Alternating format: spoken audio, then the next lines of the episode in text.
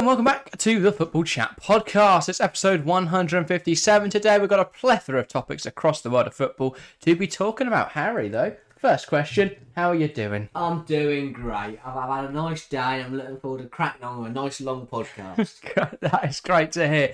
So, yeah, as I say, a load of topics to talk about. Obviously, we've had a great weekend of football just gone by. We're going to talk about some of the big stories, some of the big headlines, and all the debate over social media about all the controversial moments. So, shall we start with the Manchester Derby? Where better to start than that match? It was, of course, the game we covered live on TFC. Good stream. yeah, it was a good, Good game. It was a, it was a good game.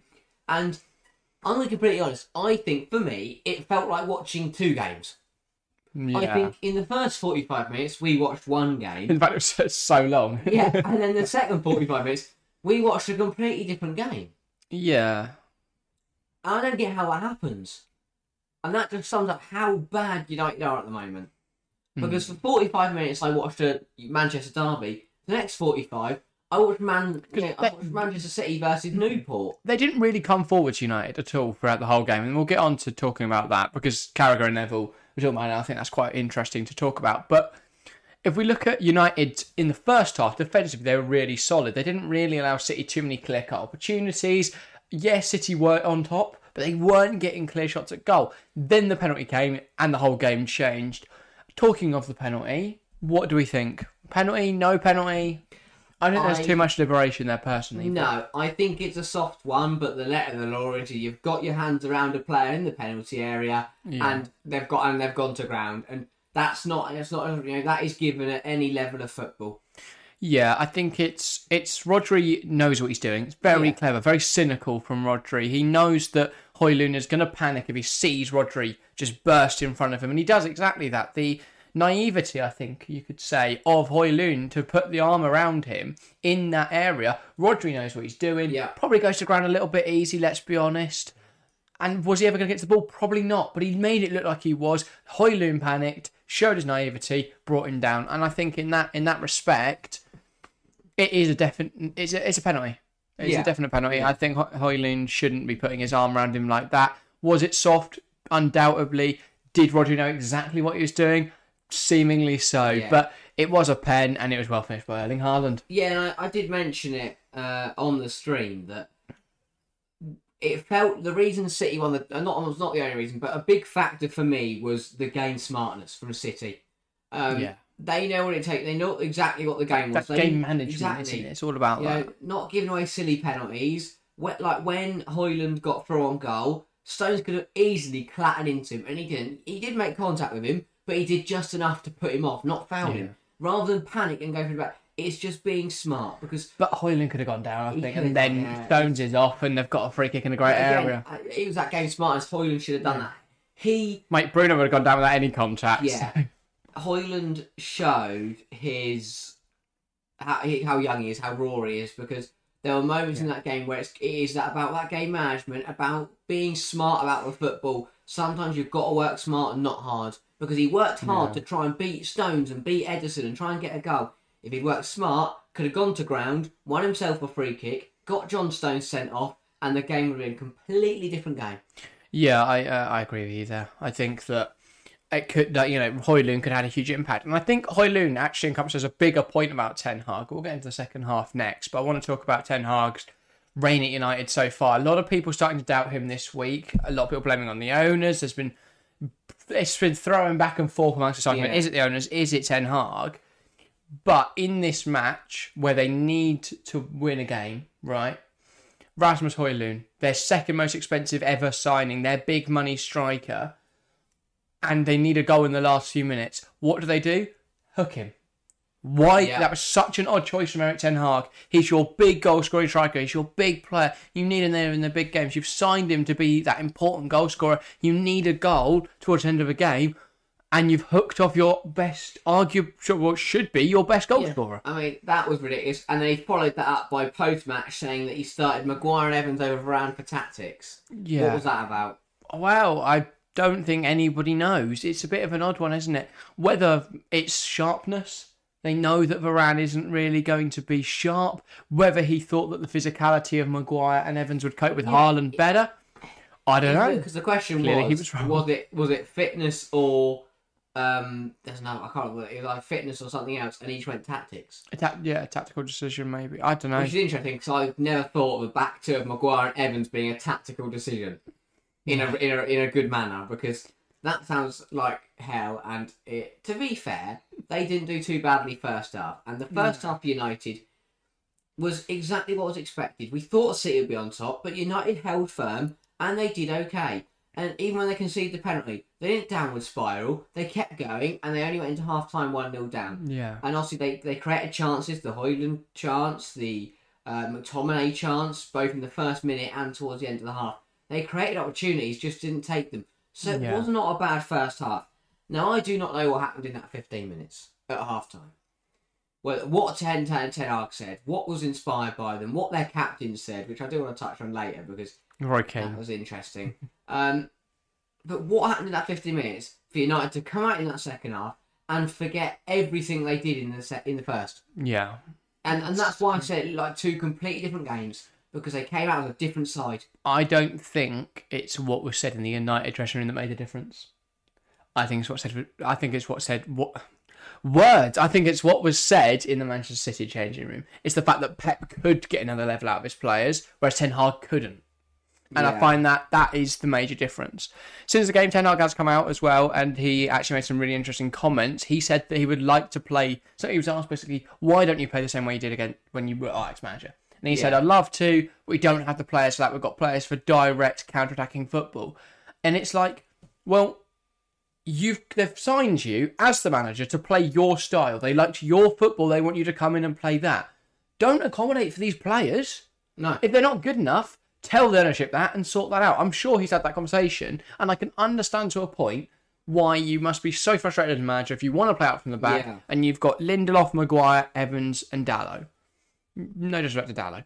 But it must be so difficult, therefore, to be able to implement that style.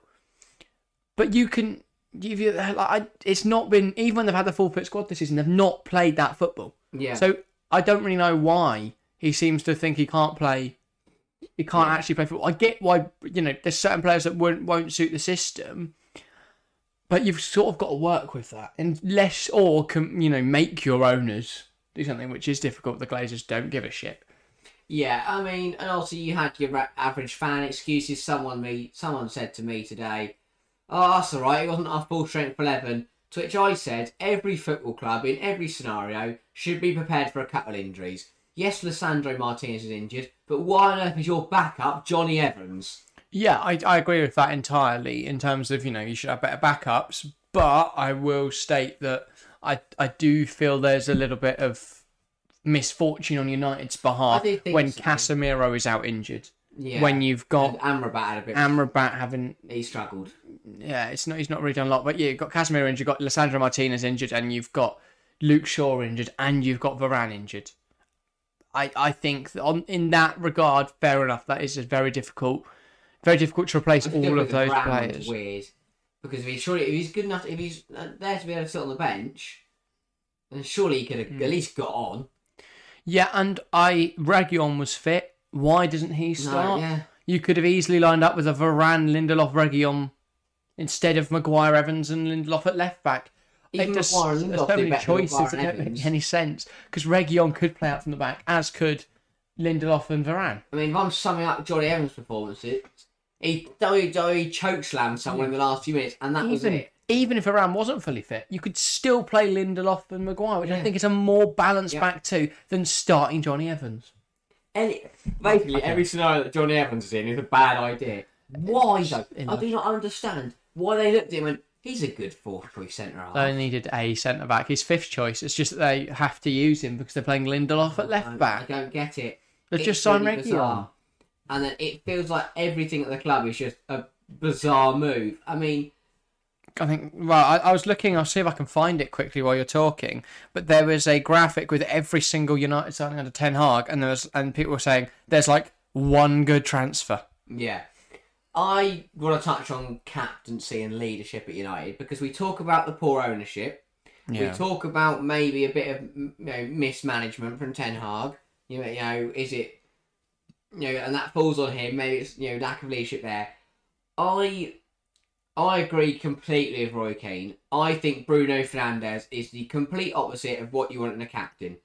When you turn to your captain, you want him to be there leading you and helping you out, telling you to not get involved in stuff and to not be petty and to get on with the game. They look at Bruno Fernandes and he's rolling around on the floor crying. And I, I don't get it.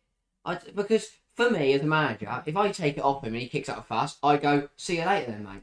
Yeah, I don't I don't really know what Fernandes brings. I feel like he is a very decent finisher. He's a decent creator. But in the press, is he the most effective? Not really. Is he great at building out from the back? Not really. What? So where do you play him in this Hmm. United team? Where does he fit in a in a Ten Hag system? He doesn't. The thing It for doesn't me work. is with, uh, and that's the thing. He is just decent. He's decent at this, decent at that. Hmm. But for me, you get captain for two reasons: you're a bloody good leader, or you're a bloody good I footballer. feel like they've just gone for who's been there the longest. Yeah, Like Yeah. that's, I mean, it says a lot about the turnover in the Yeah. squad recently that he's one of the ones that's been there the longest. I mean, Rashford is probably their longest serving player, but I mean, obviously they stripped, he's twenty three. I say they stripped it off Maguire because he wasn't performing Well, very maybe well, not, and gave it to Bruno. Yeah, Why? Uh, so I, I, I just think it's things like that, just across the board, that are shocking. but who would you give the captaincy to? Who in that squad's a leader? If you give it to Varane, he's gone in a couple. Yeah, they haven't In a got year. any leaders. Lisandro would probably my shout. But he'd kill. He, he goes. Uh, yeah, but he does sent off. play with passion. He does, and I do like Mm. that. I think McTominay, you know, it, thought they played McTominay in a high role. They did that, and he didn't. He almost scored. He did almost score. So, do you, do you mind if I cut Sure, into yeah, this? yeah, so, on. this is every transfer under Ten Hag, then, or at least the major signing. So, obviously, Antony for 85.4 million His pounds. highlight was getting shushed by Jeremy Doku, which was hilarious. That was, I mean, it shows a real petulance because that is exactly what he does. Mugs off defenders, going left, going right, little turns. That's exactly his play. As someone does it to him, and he decides to square up to them. He decides to try and kick them and then square up to them. to which Doku, He came off I think, pathetically. very mature, you know, very mature there. Rather than trying to fight him, just shushed him, just shushed him and walked off. Yeah. Yeah, he looks like a brilliant player, Jeremy Doku. does, he really does. Uh, so Antony at 85.4, Rasmus Højlund at 72. We can't really judge it. It's not been there long enough. Casemiro 70 million. Clearly hasn't had the legs. Round knew that, No. and they got 70 million out of Manchester Yeah. United for. him. I mean, that's incredible from Real.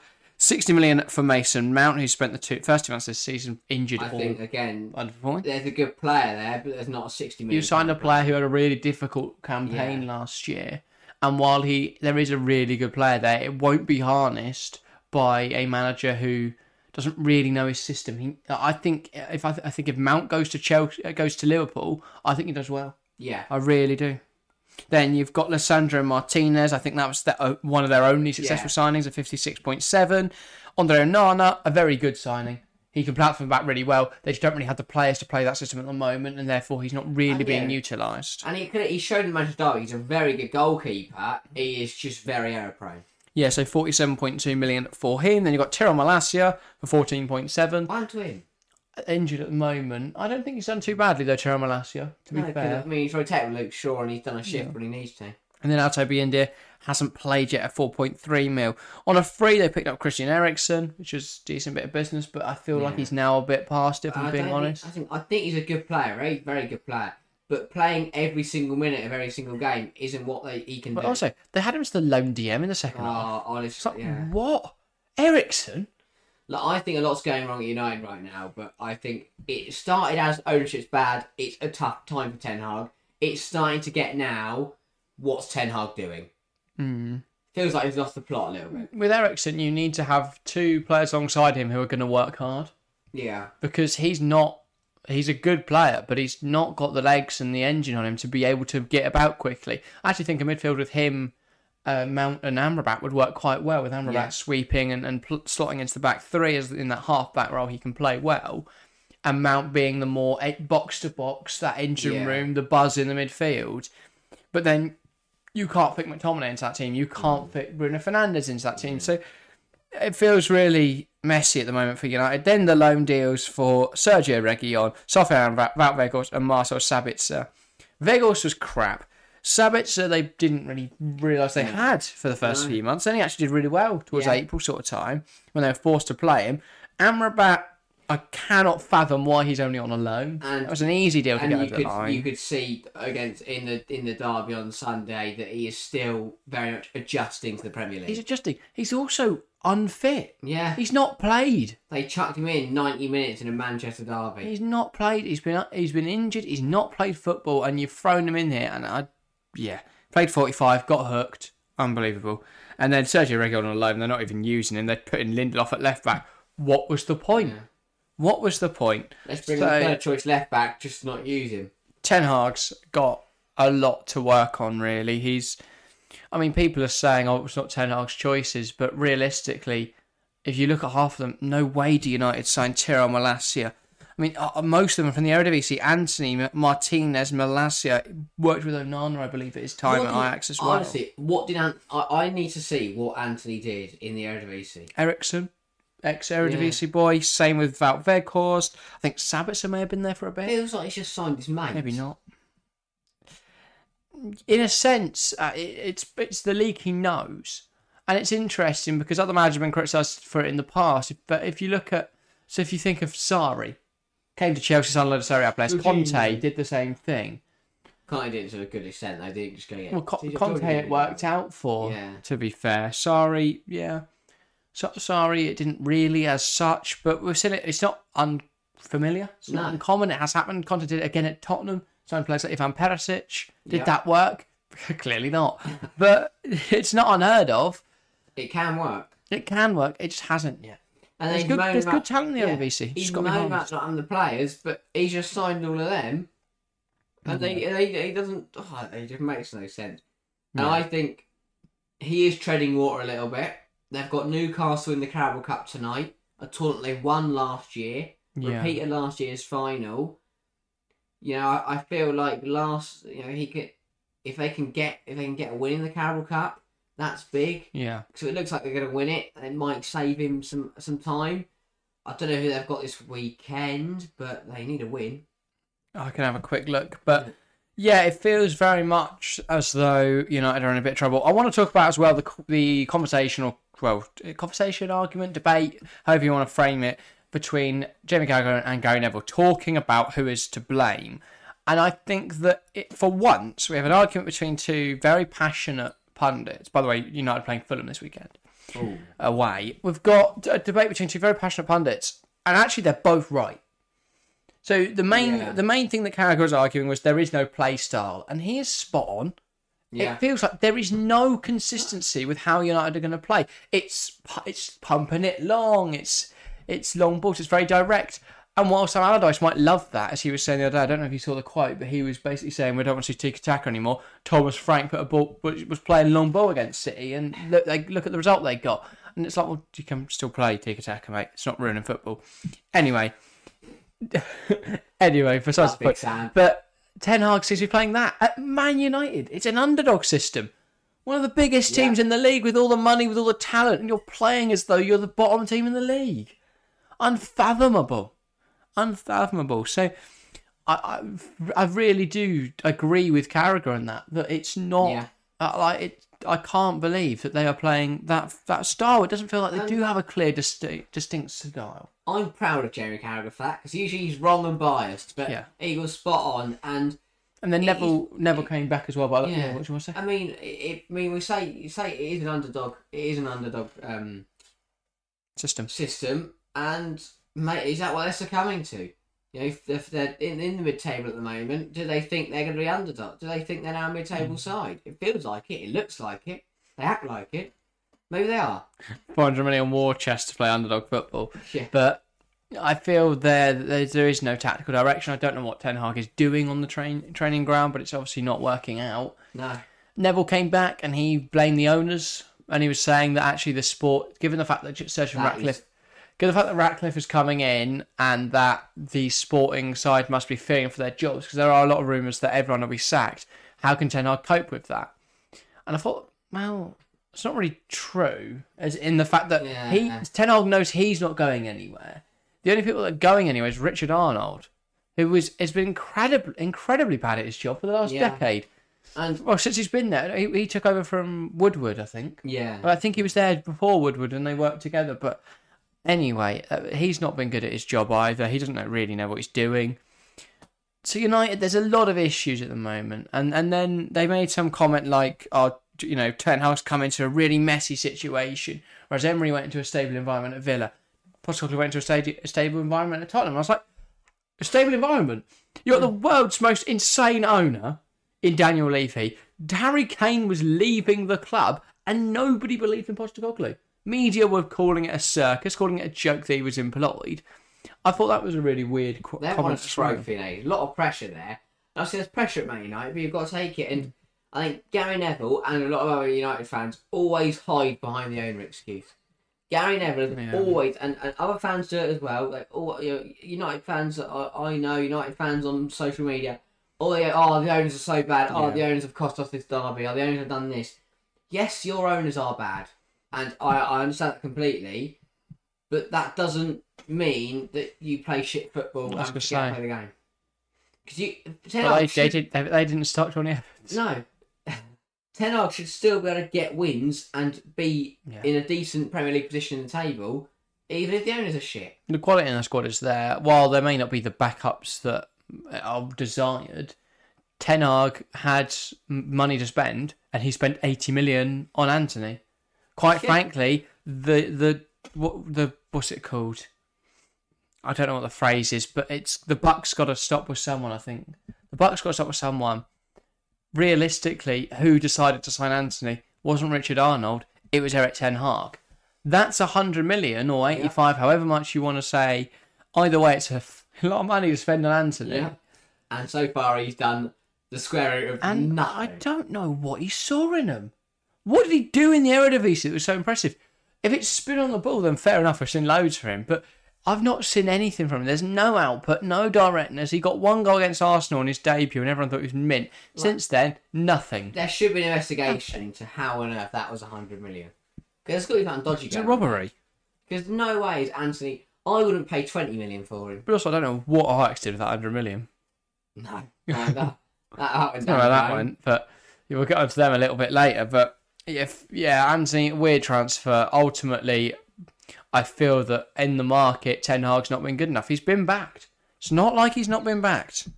I mean, if we if we add up the transfer fees, you've got 80 million, 70, 70, 60, 50, 40, then 14 and 4. But that's enough money to be able to sign some very, very good players. Antony could become two more players at 40 40. He could become three Yeah. more players, even Yeah. uh, at 30 30 20. He could become five players, for God's sake, at five 80 of those are better than Jonny Evans.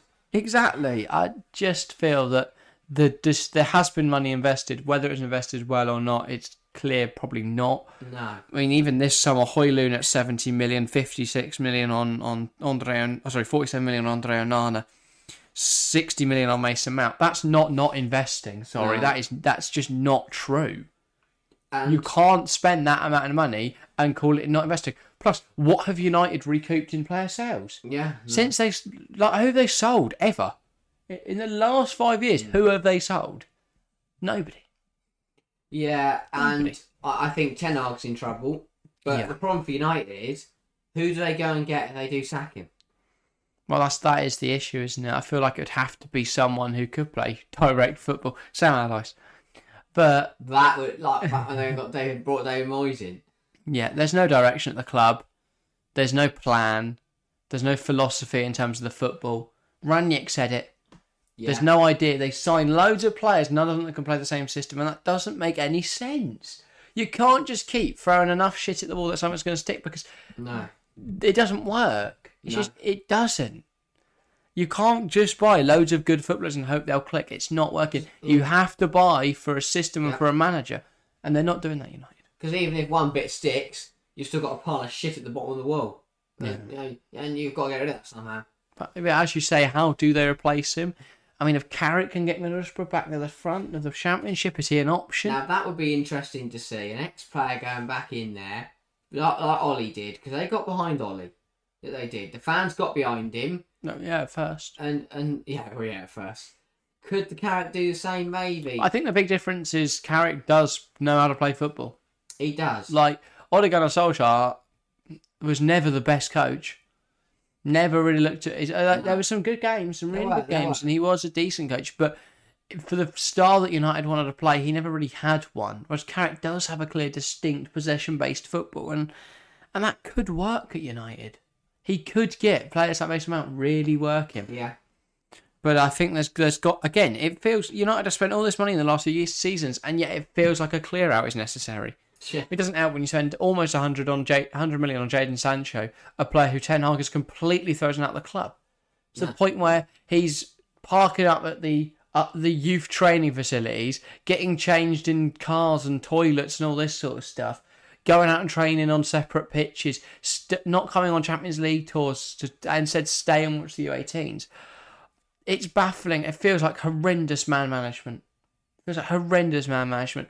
I get that sometimes players are going to take the piss a bit. The fact that yeah, Sancho didn't seem to ever have that work ethic, but and United fans will say, "Oh, well, he tried his best. He sent him on a nice little retreat." Well, at least he sent him on a retreat. Yeah. But it looked like Jadon Sancho's back to his best at the end of the last campaign in a few games, Yeah. and we've come back to the start of this season, and it doesn't it doesn't look like Jadon Sancho exists. That poor retreat. It's like you come back from holiday and your house on fire. Yeah. It's like, and you've got nowhere to go. Yeah, back, Yeah. It's, I don't know. I think it's poor management across the board. Poor man management, tactically poor. Just, I mean, even the media, he just says some random stuff. Yeah, Maguire Evans, tactics? Load of bollocks. No way is that tactics. woeful, absolutely woeful. Yeah. Should we move on? We should. I think we've, we've killed United enough on a nice little 26 minute clip there for anyone, any United fans. but uh, yeah, well, let's get even more depressing now because it's time to switch our, ch- our, our attention across London, across England, to London and to the game at Stamford Bridge. Now, we do not want to do this, but Chelsea now, Brentford 2. What went wrong? Every podcast, it feels like it is always either one step forward or it's one step back. And it is just, um, we're just saying stationary because Olivia Rodrigo is claiming copyright. Because if you walked a step forward and then you walk one back, you don't move anywhere. You gain nothing. yeah. And it just feels like that at Chelsea at the moment. It is so frustrating. Two wins in a row, a big draw against Ar- a good performance against Arsenal, despite the frustrating draw. Yeah. I thought, let's go into this game at home at Brentford, let's win. And then the events that portrayed were the most frustrating events ever. Couldn't break them down, couldn't get through them. Then Pinnock scores a crappy goal. Chelsea keep the pressure on. And then because we send our keeper up the 94th, Robert Sanchez gets caught out 2 0. Yeah. It is just frustrating again and again and again every week. It is just frustration. I, I think the reaction's been a little absurd. I think that obviously it was a disappointing result. That's quite that's quite evident, and there was definitely elements of the performance which could have been better. Not doubting that for a second, but we've gone in the space of not even a week from Poch. He's great, love the football. It's so good. We're, we're doing really well. Well on board the bandwagon. To Poch out, he's the worst manager I've ever had. He's got no backbone. Sack him instantly. It's been such a such a quick switch, and there was mistakes this week. Don't get me wrong. I think with the subs, they weren't.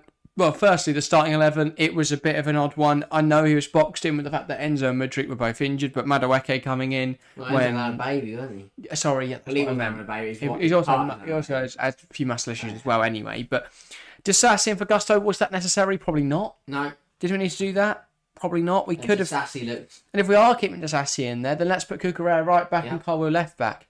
I don't know. If we switched up from from uh, left sided to, from right sided build up, sorry, to left sided build up, which eh, a bit of a weird choice considering we actually did some really nice stuff on that right hand side last time. I think that we had. It's a bit annoying that we were forced to put Conor Gallagher a bit deeper because he doesn't play well No. there. He doesn't. Caicedo had a good game. Gallagher really struggled deeper. For me, it would have been better to see Ugochukwu in there. I know that we had obviously Enzo Yeah. with his wife. Lavia still injured, but Ugochukwu was sat on the bench. He Yeah. could have played a full full game and actually done a lot better. So, a bit of an odd choice there. Madueke, as I said briefly, I just, I don't know. I He's obviously a really, really good player, and he needs minutes to develop. But when we're already on a downward slope, Yeah. he he does just worry me a little bit. The fact that it, I don't know. We could have we could have kept Cole Palmer on the right, had Ugochukwu in there, brought Gallagher up to attack midfield, and actually probably looked a little better mm. than we have Yeah. than, than we did in the game. Jackson struggled. Jackson really struggled, and I don't know. Bit of a bit of a weird one. Sterling and Palmer But- just quiet. No, Palmer did well. Palmer did well. We weren't shocking. We weren't as bad as No. people making out. I don't. I think that with the first goal, it's a stupid one. That ball should never come into the box, and then Yeah. no one was marking him. No. I don't think you can blame Sanchez for that one. The second goal, I don't think you can blame. Uh, who cares at that point anyway? But I don't think you can blame Sanchez for that one. No. My blame falls on Ian Maatsen, and I love Ian Maatsen, so this is difficult. But I don't know if we know what Ian Maatsen is. Is he a left back? Is he an attacking midfielder? Is he a right winger? What is he?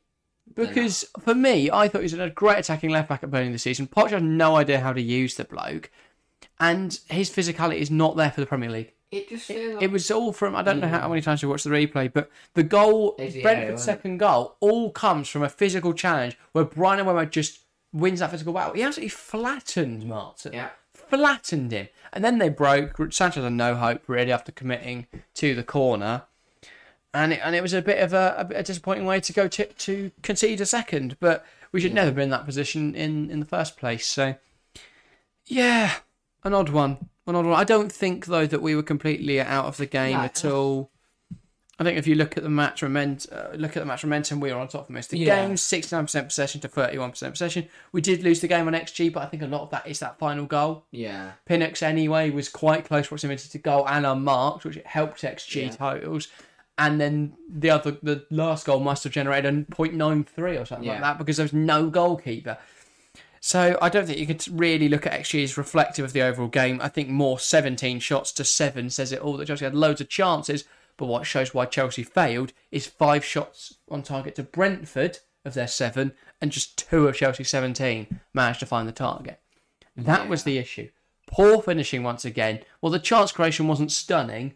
Chelsea once again failed to finish any chances. Yeah. And it's been the common theme this season where, despite the fact Chelsea and Brentford's XG was 2.13 to 2.03, they won 2 0 because they were clinical. They took their chances and they took them well. Chelsea didn't take their chances, and ultimately, despite the fact they had the dominant, dominance of the possession, dominance of the ball, created so many more chances, just couldn't finish them off. Yeah, this is what this is what I, is is frustrating because I think it's not it's not that I'm getting angry because not we've lost to Brentford. It's not that I mean, I was a bit annoyed when I watched it, but uh, I'm not like jumping to conclusions, wanting people out of the club. Like, it is just frustrating because it felt like after the Arse, two wins on the bounce, big point against our North London rivals, step in the right direction, and it does just feel like we have taken that step backwards again, and that is what is frustrating. Especially with Tottenham up next, who are undoubtedly the best side in the I mean, league this season. Blackburn in the cup in the week should Yeah. be a win and a bit of a It's got to be side. comfortable. And then Tottenham is a it's it's a tough game. It's a really tough game. I'm, I'm a bit Yeah. worried. I am worried. I'm very worried. I'm hoping Armando Broja is is back soon. Yeah. Obviously, he seems to have picked up another small injury after the Fulham match, but he was really good in that game because he was really lively, really really lively. Yeah. And obviously, he got that goal. While while maybe it wasn't the best effort you've ever seen, Mm. he did at least get a goal. And I think I don't know what team's get out of Tottenham.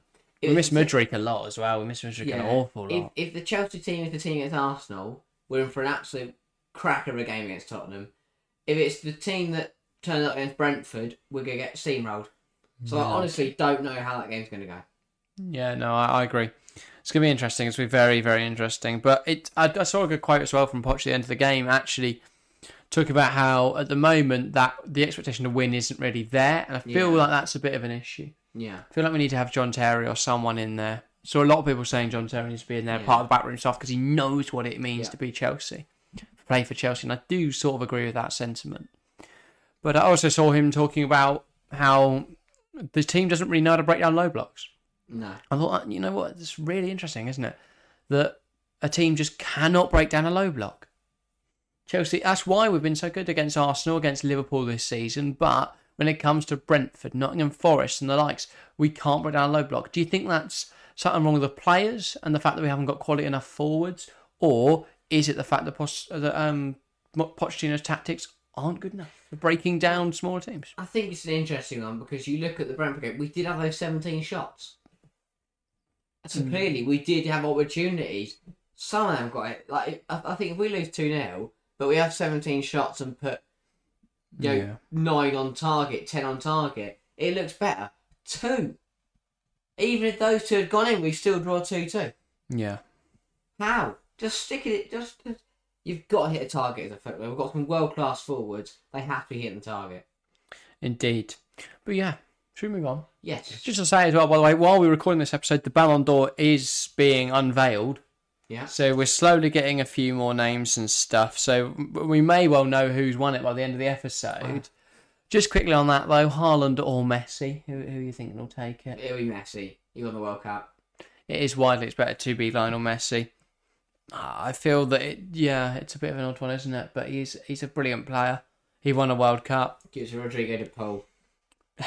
Yeah, it feels that there's a, too much importance placed on the World Cup and the Champions Yeah, League in is. Ballon d'Or rankings.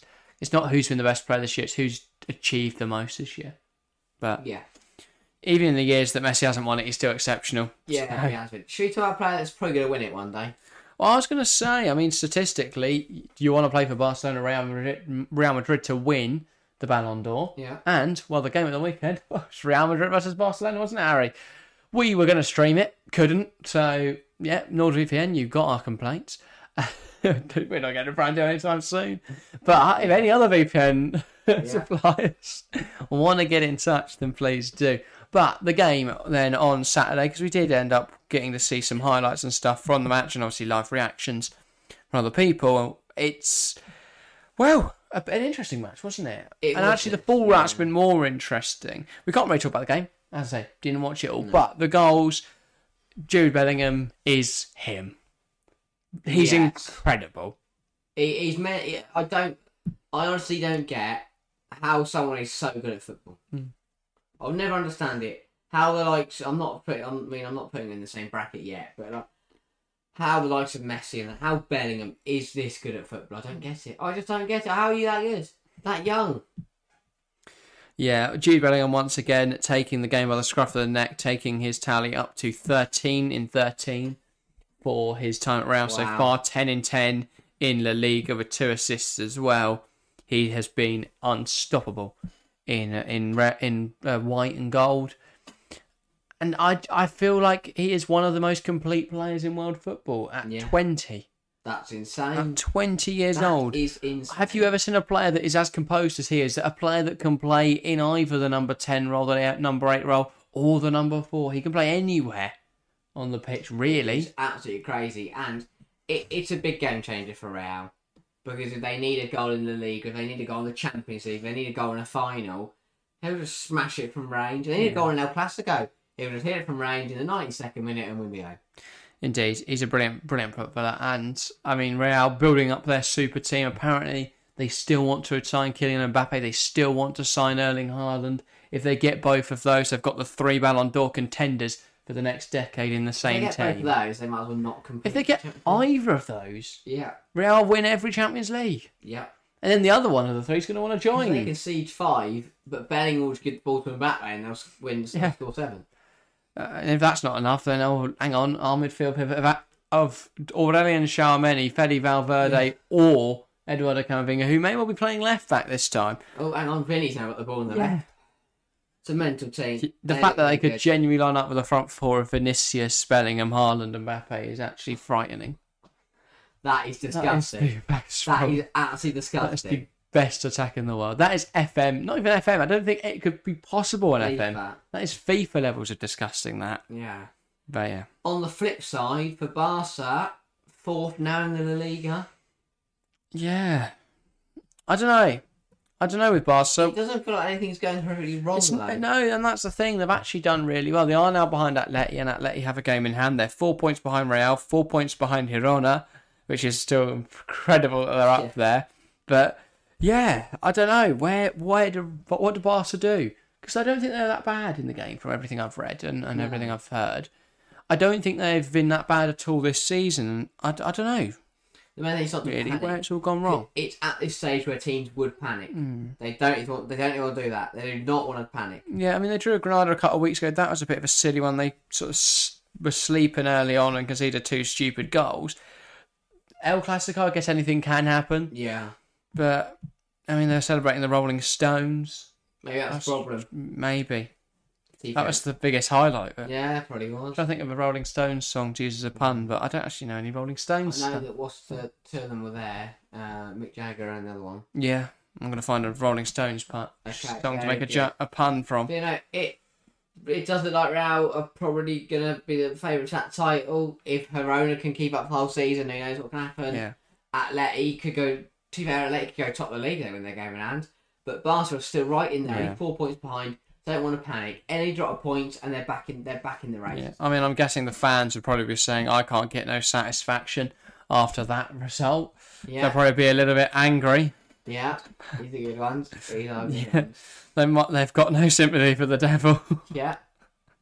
Great. God, they are. They want to paint it black. Don't know. Anyway, Lovely. th- uh, shall we move on? Yes, probably should. So, two more topics to discuss before we get into a little bit of FPL, and and we'll call it a day there. So, next up, PSV five, Ajax two. Bottom of the league. Wow. How? What? Why? If you want to see us talk about Ajax in a bit more detail, then head on over to the YouTube channel where we spoke about Ajax for 20 minutes. It's a good video. It's titled What's Gone Wrong at Ajax. Yes, it is. I mean, so probably. But it's got worse. It has got a lot worse. This is we spoke a lot more about off the pitch stuff for Ajax. Yeah. This is a lot more on the pitch good. They today. started well. They did. They went one 0 up. Branco van den Boomen with that goal. That looked quite quite. You know, they, they looked quite positive for Ajax. They're doing quite well.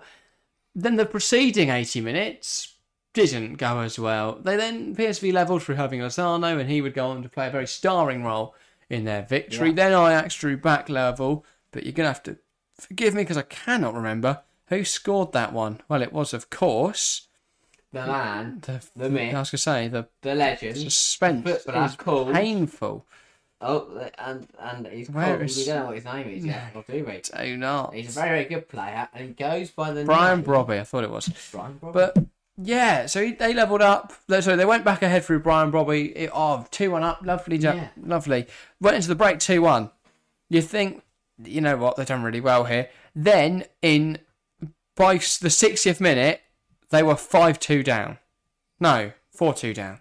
They ain't got to 5 yet. wow, Luuk de Jong on 49, Saibari on 52, and Lozano on 60 to put make it 4 2. that Lozano had another on the 72nd minute to make it 5 2.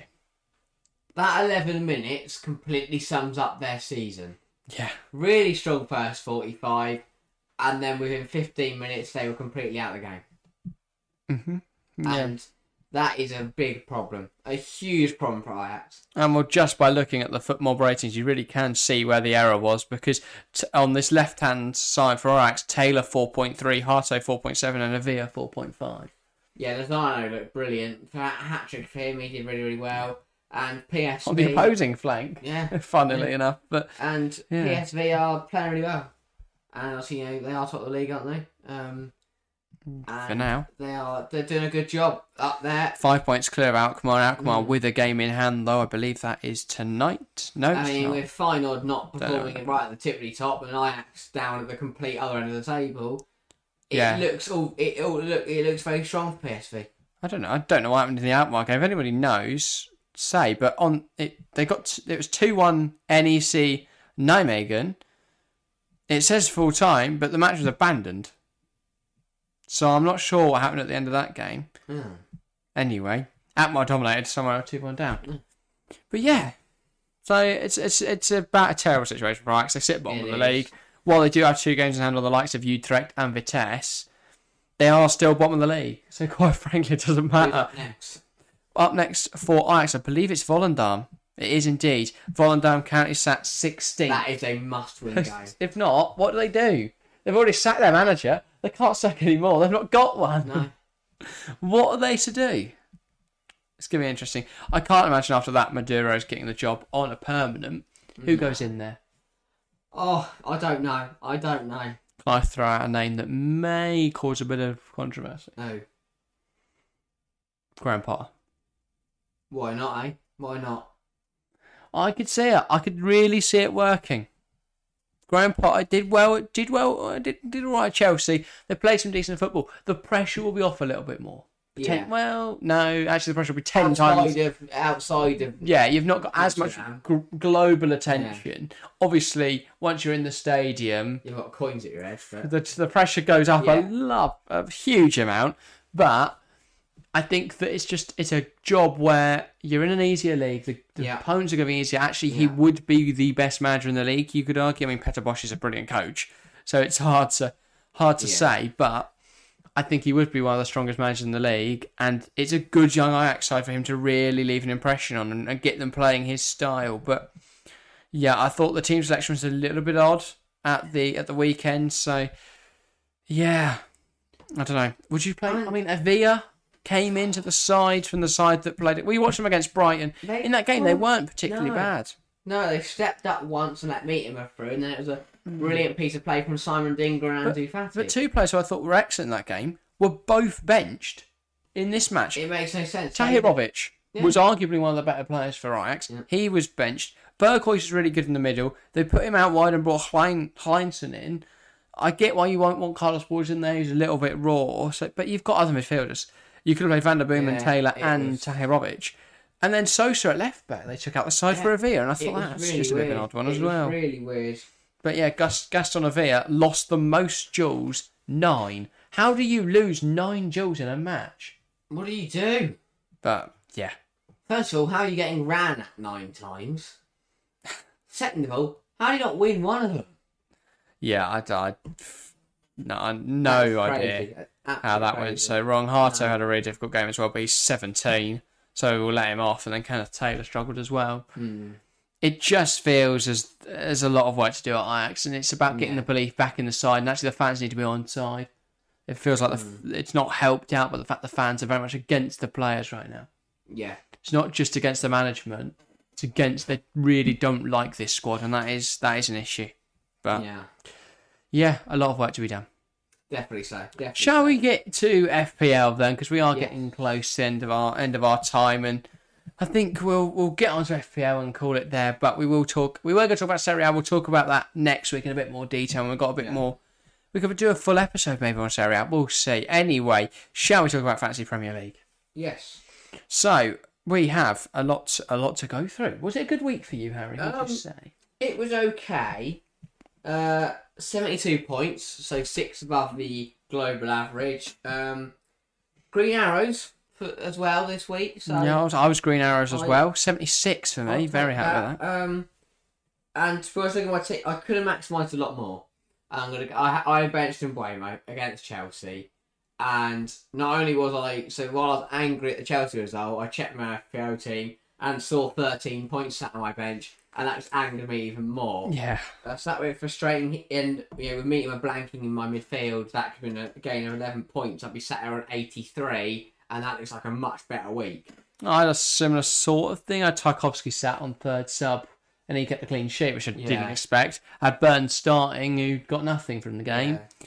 I also sort of messed up my captain. Captain Mohamed Salah should have gone elsewhere with it. Son would have gave me another Yeah. uh, another four points. Haaland would have gave me loads more points Yeah. because he obviously got 16. So I would have had an, I'd be almost at looking at 100 with uh, with Haaland captaincy. So Yeah. yeah, a bit of a bit of a an okay week though. Seventy six points. Not unhappy with that at all. Green arrows across the board in the TFC league. I am now up Yeah. to sixty four. I think the only thing I was disappointed with this week was Cash and Watkins getting seven points between them against Luton. When Villa, I had them both. I, I say, I know, Cash got his clean sheet obviously, but I was expecting contributions from both of them. Really, they dominated that game. They Villa scored three goals, and you're telling me Watkins and Cash aren't involved in I, any. I obviously wanted, obviously wanted Luton to win, but I knew that if they didn't, surely Cash and Yeah. surely Uh, they'd come up with something completely I am up to twenty four in the TFC. unbelievable. You're going to be in the top five soon. We're going to be talking about I it live on the show.